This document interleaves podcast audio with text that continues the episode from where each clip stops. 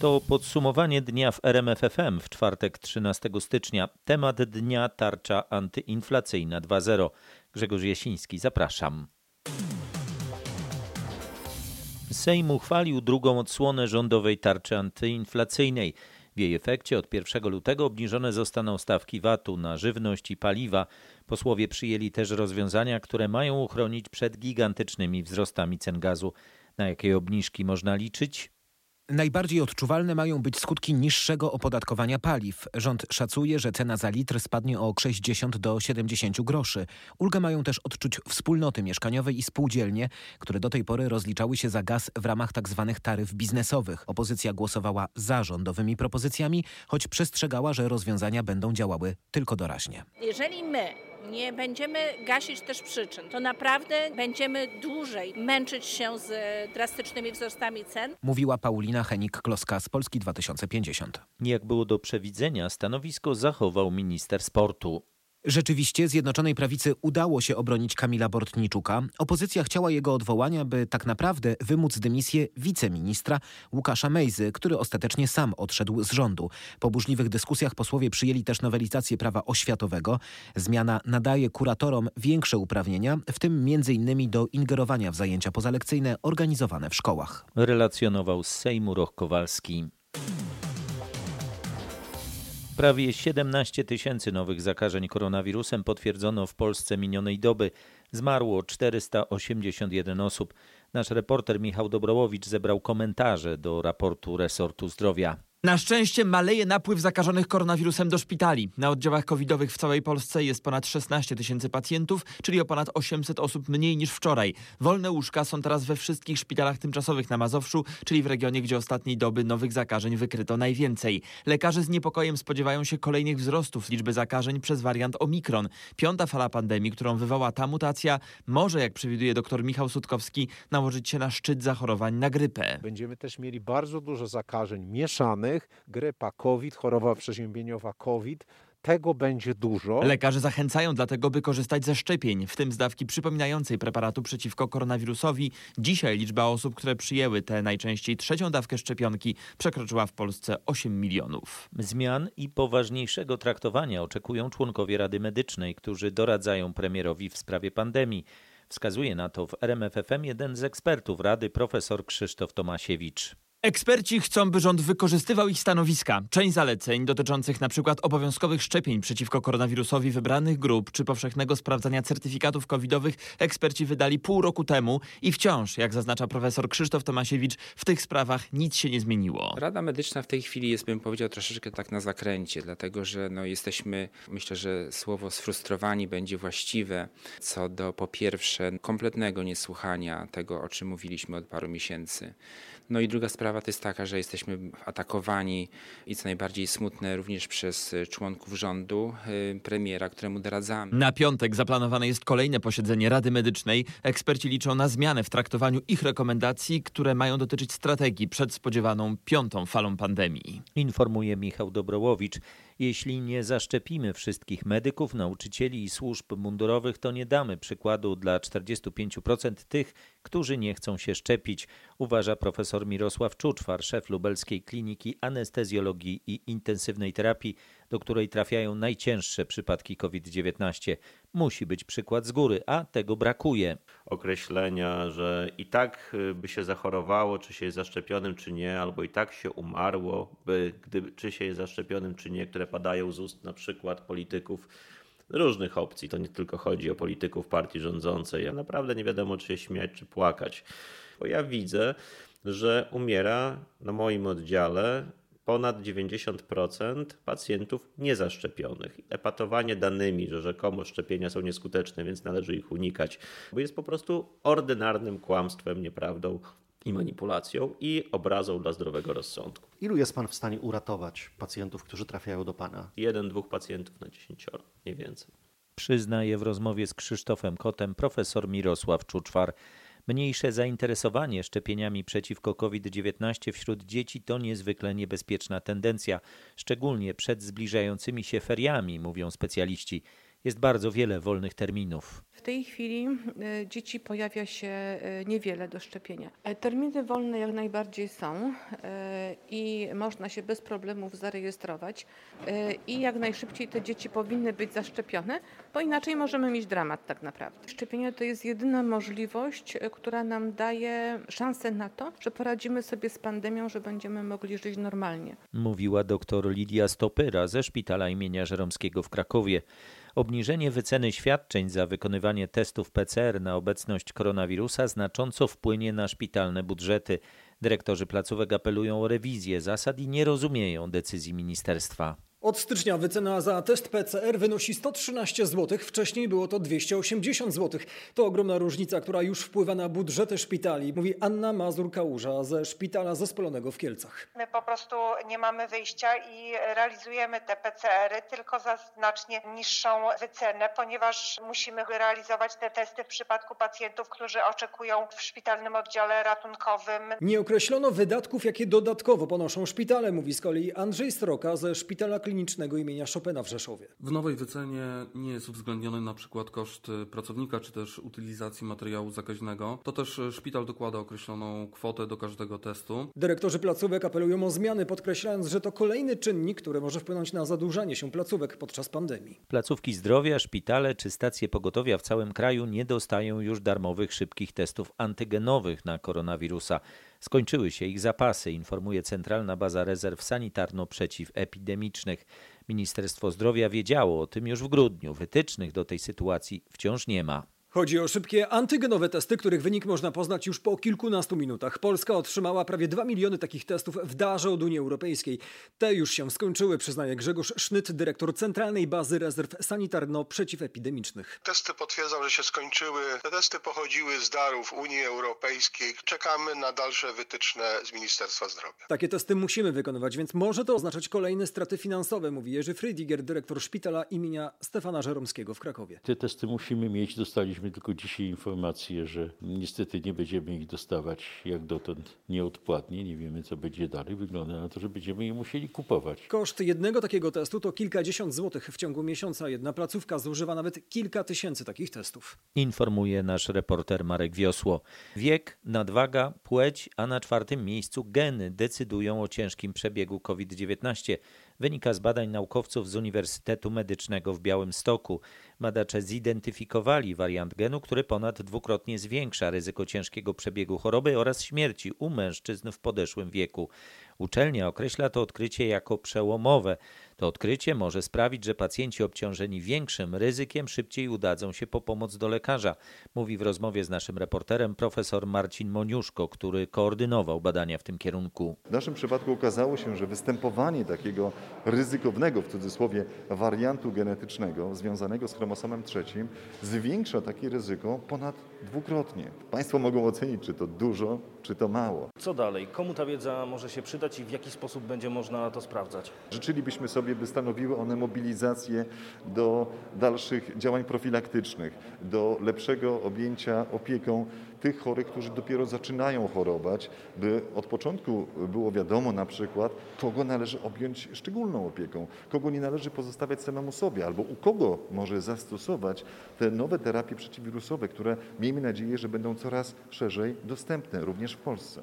Z profesorem Marcinem Moniuszko, prorektorem do spraw nauki i rozwoju Uniwersytetu Medycznego w Białymstoku, rozmawiał Piotr Bułakowski.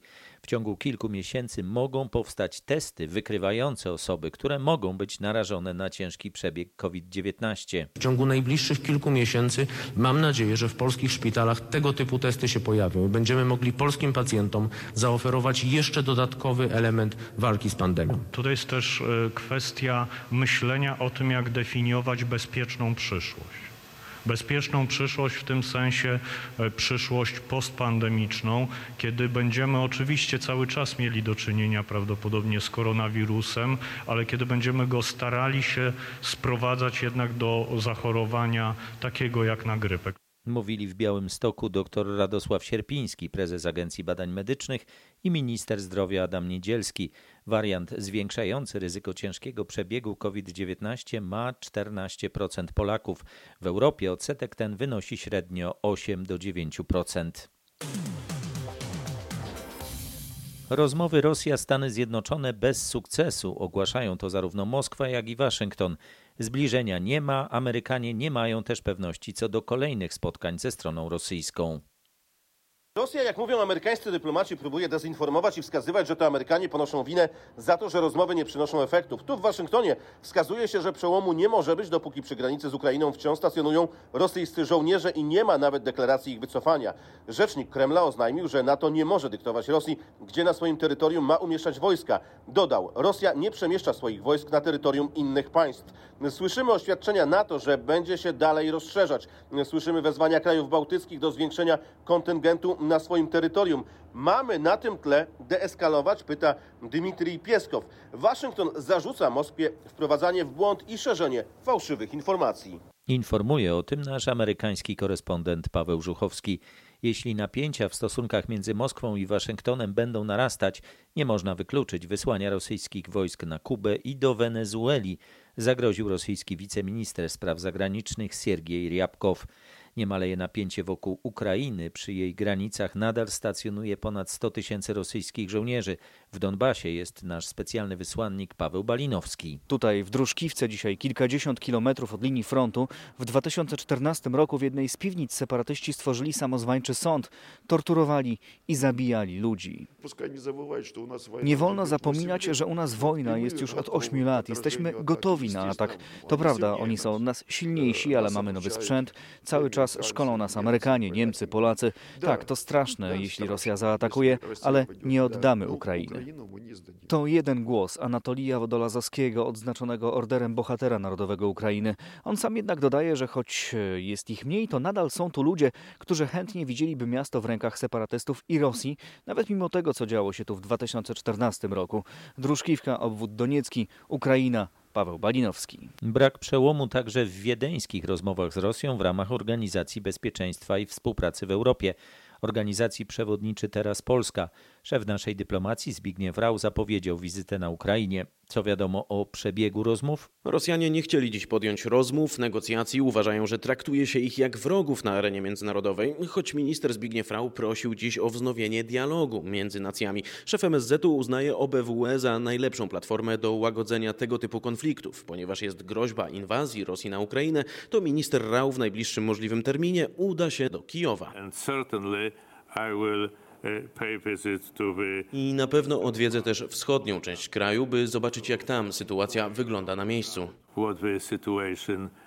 Minister Rau mówił, że ryzyko wojny nie było tak duże od 30 lat. Ukraiński MSZ deklaruje pełną współpracę i dziękuję za dzisiejsze wystąpienie polskiego dyplomaty, a głównym celem naszej prezydencji ma być zapewnienie bezpieczeństwa cywilom od kanadyjskiego Vancouver aż po Władywostok w dalekiej Rosji. Na miejscu w Wiedniu jest nasz specjalny wysłannik Maciej Sztykiel. Polska zapewnia Komisję Europejską, że zrealizuje wyroki Trybunału Sprawiedliwości w zakresie likwidacji Izby Dyscyplinarnej. Dowiedzieli się nieoficjalnie w Brukseli dziennikarze RMFFM. Rząd przyznaje jednak, że potrzebuje więcej czasu na zmiany w prawie i prosi Komisję, by nie kierowała wezwań do zapłaty kar. Ministrowie piszą, że Izba Dyscyplinarna już została częściowo zawieszona i nie przyjmuje nowych spraw. Postępowania jednak nadal się toczą. Tydzień temu Izba zawiesiła w prawach jednego z sędziów za kwestionowanie decyzji Krajowej Rady Sądownictwa. Na zmiany w prawie potrzeba jednak czasu, pisze w liście do Brukseli rząd, choć Zjednoczona Prawica od pół roku nie jest w stanie wypracować projektu ustawy. Na radykalne działania nie chce się zgodzić ugrupowanie Zbigniewa Ziobry, ale swoje zastrzeżenia ma też Pałac Prezydencki. Politycy Solidarnej Polski za tę odpowiedź, którą Polska Polska wysłała do Brukseli, żądają dymisji ministra Konrada Szymańskiego. Rząd z kolei w ostatnim akapicie łagodzi ton i prosi Komisję Europejską o nieprzesyłanie wezwań do zapłaty milionowych kar, przynajmniej do czasu przygotowania zmian w prawie. O czym informuje Roch Kowalski.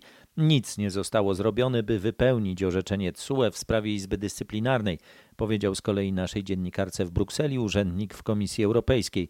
Komisji nie przekonują argumenty, że rząd potrzebuje więcej czasu na zmiany w prawie w związku z Izbą Dyscyplinarną. Jak ustaliłam w ciągu kilku dni, to może być nawet jeszcze w tym tygodniu, Komisja Europejska wyśle pierwsze wezwanie do zapłaty pierwszej transzy kary. To może być około 30 milionów euro z naliczonych obecnie ponad 70 milionów euro. Polska dostanie wówczas 45 dni na uiszczenie zapłaty, potem będą naliczane karne odsetki i w końcu Bruksela odejmie tę sumę od należnych Polsce funduszy. Bruksela już rozpoczęła taką procedurę w kwestii Turowa, gdyż polskie władze nie płacą kar za Turów mimo wezwań. Pierwsze pieniądze w związku z Turowem, około 15 milionów euro, zostaną odebrane Polsce jeszcze w tym miesiącu lub na początku lutego. Komisja podkreśla, że jeszcze nigdy nie zdarzyło się, żeby jakiś kraj Unii nie płacił kar. Podsumowywała z Brukseli Katarzyna Szymańska-Borginą.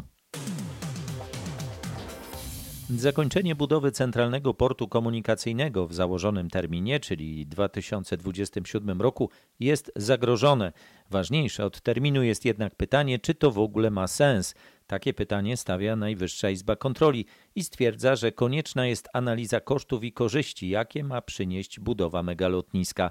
Jakie wnioski płyną z tego raportu? Takie, że już na wstępie prac nad CPK nie przedstawiono pełnego uzasadnienia budowy megalotniska. Brakowało harmonogramu wzrostu kosztów tej inwestycji oraz korzyści, no i planu finansowania. Nadal nie wiadomo, ile dokładnie będzie kosztować CPK, ani skąd będą pochodzić pieniądze na ten projekt. Tak mówi prezes NIK Marian Banaj. Z analizy kontrolerów NIK-u wynika, że aby lotnisko w Baranowie było opłacalne, to w 2030 roku musi obsłużyć 24,5 miliona pasażerów, a narodowy przewoźnik LOT obniżył swoje prognozy ruchu po pandemii do 19 milionów pasażerów. Stąd główny wniosek, konieczna jest ponowna i rzetelna analiza kosztów i korzyści. NIK wytyka też, że nadal nie wiadomo, co stanie się z lotniskiem Chopina w Warszawie i po co powstaje lotnisko w Radomiu.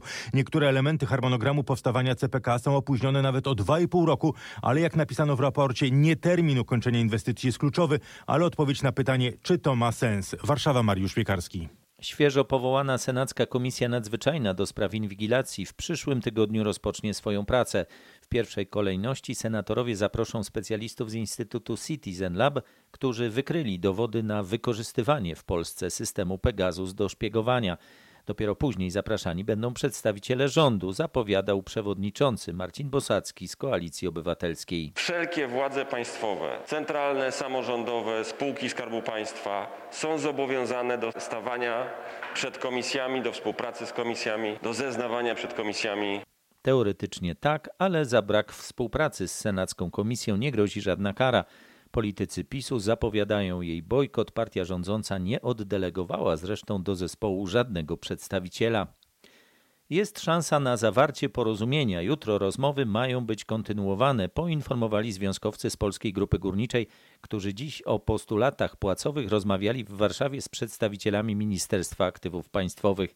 Jednocześnie spłynęły wyniki referendum strajkowego w kopalniach PGG. Prawie 99% głosujących opowiedziało się za strajkiem. Frekwencja wyniosła blisko 58%. Jutrzejsze rozmowy związkowców z przedstawicielami Ministerstwa Aktywów Państwowych będą więc kluczowe. Tym razem mają się odbyć w Katowicach w siedzibie Polskiej Grupy Górniczej. Rozpoczną się o 9, a poprzedzi je posiedzenie sztabu protestacyjno-strajkowego. Przypomnę, związkowcy domagają się rekompensat dla górników za pracę w weekendy i wzrostu średniego wynagrodzenia w spółce o niespełna 400 zł. Wcześniej zapowiadali, że jeśli porozumienia nie będzie, od poniedziałku zablokują bezterminowo wysyłkę węgla z kopalń do elektrowni. Informuje Anna Kropaczek. Pasażerowie na dworcach kolejowych zderzyli się dziś z nową rzeczywistością. Od dziś bilety na pociągi TLK i PKP Intercity są droższe nawet o 15%. Nowy cennik to nie jedyna zmiana. Zniknęła m.in. oferta biletów weekendowych. Chciałaby Pani kupić bilet weekendowy, a tu niespodzianka nie ma. Niespodzianka, ale chętnie bym skorzystała, bo wtedy się mniej płaci, prawda? Umówiłabym się na weekend. Pani jeszcze płaciła starą cenę? Tak, jeszcze stara cena, także wszystko było ok. A kiedy Pani kupowała bilet? Tydzień temu, czyli jestem szczęściarą. No ja z Warszawy do Gorzowa Wielkopolskiego. Na ten pociąg, co teraz jadę, no to o jakieś 26 zł, więc myślę, że to jest dużo. Aha, czyli podwyżki są biletów. No trudno. W sumie dość sporo na takiej tylko trasie. Usłyszał od pasażerów na dworcu centralnym w Warszawie nasz reporter Michał Dobrowowicz. Które bilety podrożały? Sprawdźcie na rmf24.pl. Dziś mijają trzy lata od tragicznego ataku na prezydenta Gdańska. Ugodzony kilkakrotnie nożem na scenie Wielkiej Orkiestry Świątecznej Pomocy, Paweł Adamowicz dzień później zmarł w szpitalu. Jego zabójca Stefan W. pod koniec zeszłego roku został wreszcie oskarżony o zabójstwo przez prokuraturę. Kiedy może ruszyć jego proces? Między innymi najbliżsi Pawła Adamowicza przypuszczają, że na przełomie zimy i wiosny, ale termin nie został jeszcze wyznaczony. Sędzia, która poprowadzi rozprawę Aleksandra Kaczmarek, zapoznaje się z obszernymi aktami sprawy. Są już jednak kontrowersje związane ze składem sędziowskim. Jak zauważa dziś Rzeczpospolita, Agnieszka Kokoszczyńska, która będzie drugim sędzią, wskazana została przez tzw. Tak neo-KRS. Nie mamy żadnych uwag do kompetencji pani sędzi, natomiast obawiamy się, że może to wpłynąć na próbę podważenia całego postępowania po jego zakończeniu. Muszę ustalić z prawnikami, co w tej sprawie zrobimy, powiedział mi Piotr Adamowicz, brat zabitego prezydenta. A Gdańsk pamięta o Pawle Adamowiczu. O 19.30 dziś spotkanie na targu węglowym. Na Carlionie zagrany zostanie m.in. utwór Sound of Silence, później w Bazylice Mariackiej złożenie kwiatów przy urnie z prochami Pawła Adamowicza. Zapowiadał nasz reporter Kuba Kaługa. Śledczy wyjaśniają zagadkę śmierci oficera policji w Warszawie. Nie żyje wicenaczelnik Wydziału Zwalczania Przestępczości Gospodarczej Komendy Rejonowej Policji na Pradze Północ. Ciało 42-latka znaleziono w samochodzie z raną postrzałową głowy. Jaka jest podstawa prokuratorskiego postępowania? Chodzi o artykuł 151 kodeksu karnego mówiący o doprowadzeniu do samobójstwa. Na razie zlecono sekcję zwłok. Śledczy mają zabezpieczony bardzo dobrej jakości monitoring z miejsca zdarzenia. Zbadali już samochód, w którym siedział policjant. Gdy przyjechali na miejsce, silnik był włączony, a drzwi zareglowane od wewnątrz. W środku była broń służbowa funkcjonariusza, a tylna lewa szyba została przestrzelona. Wiadomo, że policjant nie zostawił listu pożegnalnego. Śledczy szukają motywu działania mężczyzny. Między innymi sprawdzana jest sytuacja w pracy, chociażby pod kątem mobbingu. Informuje nasz dziennikarz Krzysztof Zasada. Zarzut nieumyślnego spowodowania śmierci usłyszał 75-latek zatrzymany po wtorkowym śmiertelnym wypadku w Hucie Łaziska na Śląsku. Mężczyzna jest przesłuchiwany w prokuraturze. Zginął 66-letni pracownik firmy, która prowadziła remont pieca co ustalono w sprawie tragicznego wypadku? Według policjantów i prokuratury 66-latek nie zdążył opuścić strefy, w której przeprowadzono kontrolowaną detonację ładunku wybuchowego. Było to konieczne, by oczyścić piec. Po wybuchu wylała się z niego surówka. Odpowiedzialnym za prawidłowy przebieg detonacji miał być szef firmy remontowej, zatrzymany 75-latek. Grozi mu do 5 lat pozbawienia wolności. Relacjonowała Anna Kropaczek. Długa lista zarzutów, głównie dotyczących korupcji dla zatrzymanego przez CBA burmistrza murowanej Gośliny pod Poznaniem. Wśród podejrzanych jest też sześć innych osób, w tym córka burmistrza, przedsiębiorcy i dwoje urzędników. Co konkretnie śledczy zarzucają burmistrzowi? Między innymi 12 przestępstw korupcyjnych. Chodzi o łapówki dotyczące remontów szkoły, biblioteki, ochotniczej straży pożarnej i świetlicy, za które Dariusz U w zamian za wybór konkretnego wykonawcy miał otrzymywać 20% wartości każdego kontraktu. Z innym przedsiębiorcą miał się też dogadać w sprawie budowy drogi przed jego domem w zamian za wygrany przetarg na budowę ścieżki rowerowej w gminie. Kolejne zarzuty dotyczą wysłania około 2000 SMS-ów ze służbowego telefonu popierających kandydaturę znajomej burmistrza w jednym z lokalnych plebiscytów. Śledczy Dariusz Dariuszowi U zarzucają też naruszenie tajemnicy postępowania karnego. Oprócz burmistrza zarzuty usłyszeli też jego córka, dwóch przedsiębiorców oraz trzy urzędniczki. W przypadku Dariusza U prokurator zawnioskował do sądu o tymczasowy areszt. O wszystkich tych zarzutach mówił nasz reporter Mateusz Chłystun. Medal na Igrzyskach Olimpijskich to najważniejszy cel dla Nikoli Grbicia, nowego selekcjonera polskich siatkarzy. Serb trenuje też włoski klub z Peruggi, ale jak podkreśla w RMFFM prezes Polskiego Związku Piłki Siatkowej Sebastian Świderski, praca z naszą reprezentacją jest kluczowa. Kadra to jest dla niego priorytet yy, i teraz będzie musiał mądrze i skutecznie doprowadzić do tego, żeby szybko powołać sztab szkoleniowy, który zacznie już wstępnie rozmawiać z zawodnikami, no i planować cały sezon. Joanna Wołusz jest do dyspozycji nowego trenera reprezentacji siatkarek. Mówi Świderski, najlepsza polska rozgrywająca zrezygnowała z reprezentacji po konflikcie z byłym selekcjonerem Jackiem Nawrockim, tak jak kilka innych ważnych zawodniczek. Teraz po nominacji dla Stefano Lavariniego wróci, chce spotkać się z trenerem i porozmawiać ze sztabem, zapewnia prezes PZPS a w tym roku czekają nas m.in. Mistrzostwa Świata siatkarek. Czego pan oczekuje? Uważa pan, że ćwierćfinał Mistrzostw Świata to jest to, co trener Lavarini powinien osiągnąć już w tym pierwszym roku pracy? Tak, dla nas to jest cel minimum, pamiętając o tym, że Mistrzostwa Świata też będą rozgrywane w naszym kraju. Rozmowa Piotra Salaka z Sebastianem Świderskim jest na rmf24.pl. Dziś rozpoczynają się Mistrzostwa Europy Piłkarzy Ręcznych. Turniej rozgrywany będzie na Słowacji i Węgrzech. Polscy szczypiorniści pierwszy mecz rozegrają jutro z Austrią. Z powodu pozytywnych wyników testu na koronawirusa na izolację trafiło pięciu graczy, w tym bramkarz Adam Morawski oraz Piotr Hrabkowski. To nie przekreśla szans naszej kadry, podkreśla były reprezentant Polski, a obecnie trener Górnika Zabrze Marcin Lijewski. My mamy bardzo dużo y, utalentowanych chłopaków, także oni muszą podejść do tego na 100% zmotywowani i walczyć dla siebie i dla kraju, bo to jest bardzo duża szansa dla nich. Wydaje mi się, że Francuzi są najmocniejszą drużyną. Duńczycy y, to są zespoły, które w moim, w moim odczuciu będą dyktowały warunki na tym turnieju. Na poprzednich Mistrzostwach Europy biało-czerwoni zajęli 21 miejsce. Już jutro o 18 kwalifikacje do skoków w Zakopanem. Konkursy w sobotę i niedzielę o 16. Nasza drużyna będzie bardzo osłabiona. Dawid Kubacki i Paweł Wąsek nie wystąpią z powodu zakażenia koronawirusem. Nie wiadomo co z Jakubem Wolnym. On otrzymał dziś wynik niejednoznaczny. Test zostanie powtórzony jutro. Już wcześniej dowiedzieliśmy się, że nie wystartuje kontuzjowany Kamil Stoch.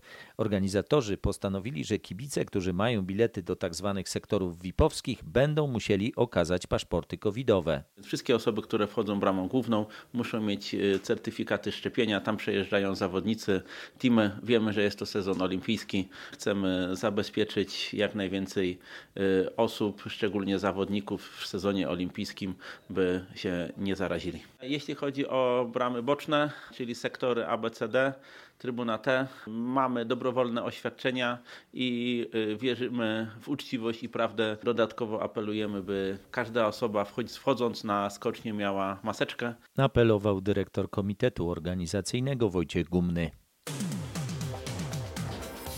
60 cm śniegu na Kasprowym Wierchu, ale już na hali gąsienicowej tylko 29 cm.